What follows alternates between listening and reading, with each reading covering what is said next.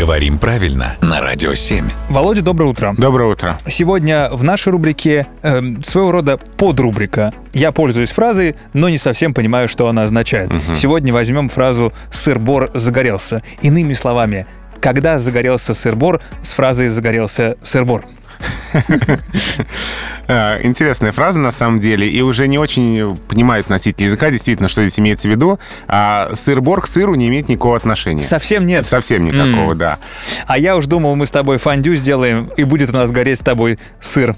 А сыр здесь краткое прилагательное от сырой. Он каков? Сыр. Изначально это сокращение пословицы «загорелся сыр-бор» из-за сосенки.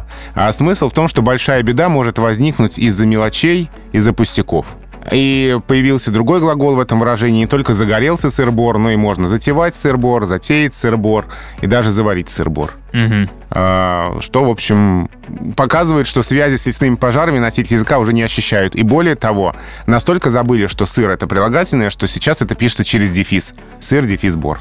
Какие метаморфозы случаются. Спасибо, Володя.